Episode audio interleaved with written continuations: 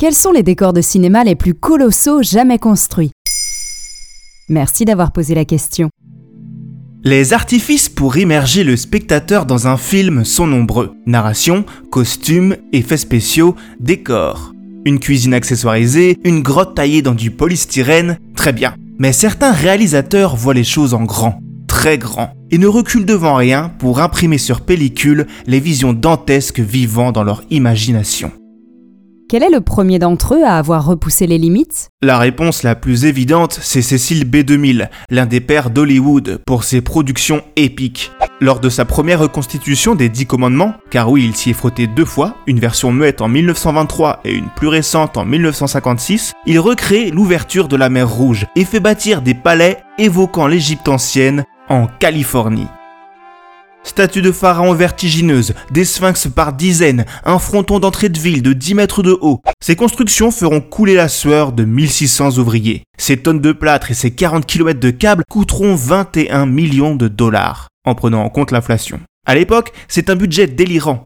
Sauf qu'à la fin du tournage, ce fasteux décor se voit enterré dans une fosse gigantesque. Il fallait en effet rendre le terrain loué en l'état.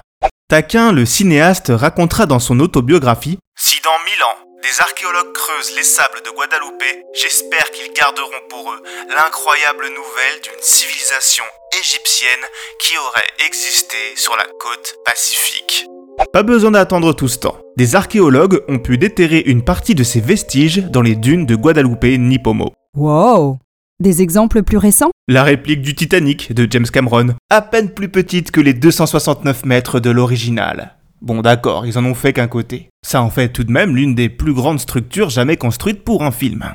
Et pour faire flotter ce beau bateau, il a fallu construire un conteneur de 17 millions de litres d'eau. Résultat, l'un des plateaux les plus chers de l'histoire. 40 millions de dollars, sans l'inflation. Un exemple peut-être moins frappant visuellement, c'est la bretelle d'autoroute érigée pour Matrix Reloaded. Après avoir redéfini le cinéma d'action des années 2000 avec le premier opus, les sœurs Wachowski doivent se montrer à la hauteur avec leur suite, sortie en 2003.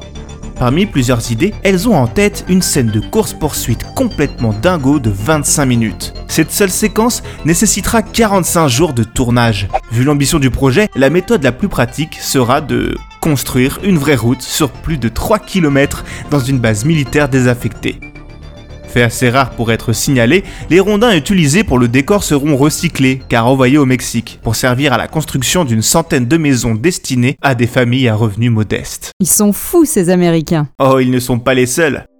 Par exemple, pour son film Hero, le réalisateur chinois Zhang Yimou a fait recréer une section de la Grande Muraille de Chine, atteignant les 1500 mètres, rien que ça.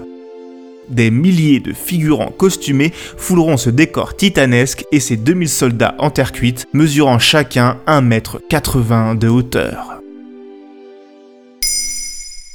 Maintenant, vous savez, un épisode écrit et réalisé par Jonathan Opar. Ce podcast est disponible sur toutes les plateformes audio. Et si cet épisode vous a plu, n'hésitez pas à laisser des commentaires ou des étoiles sur vos applis de podcast préférés.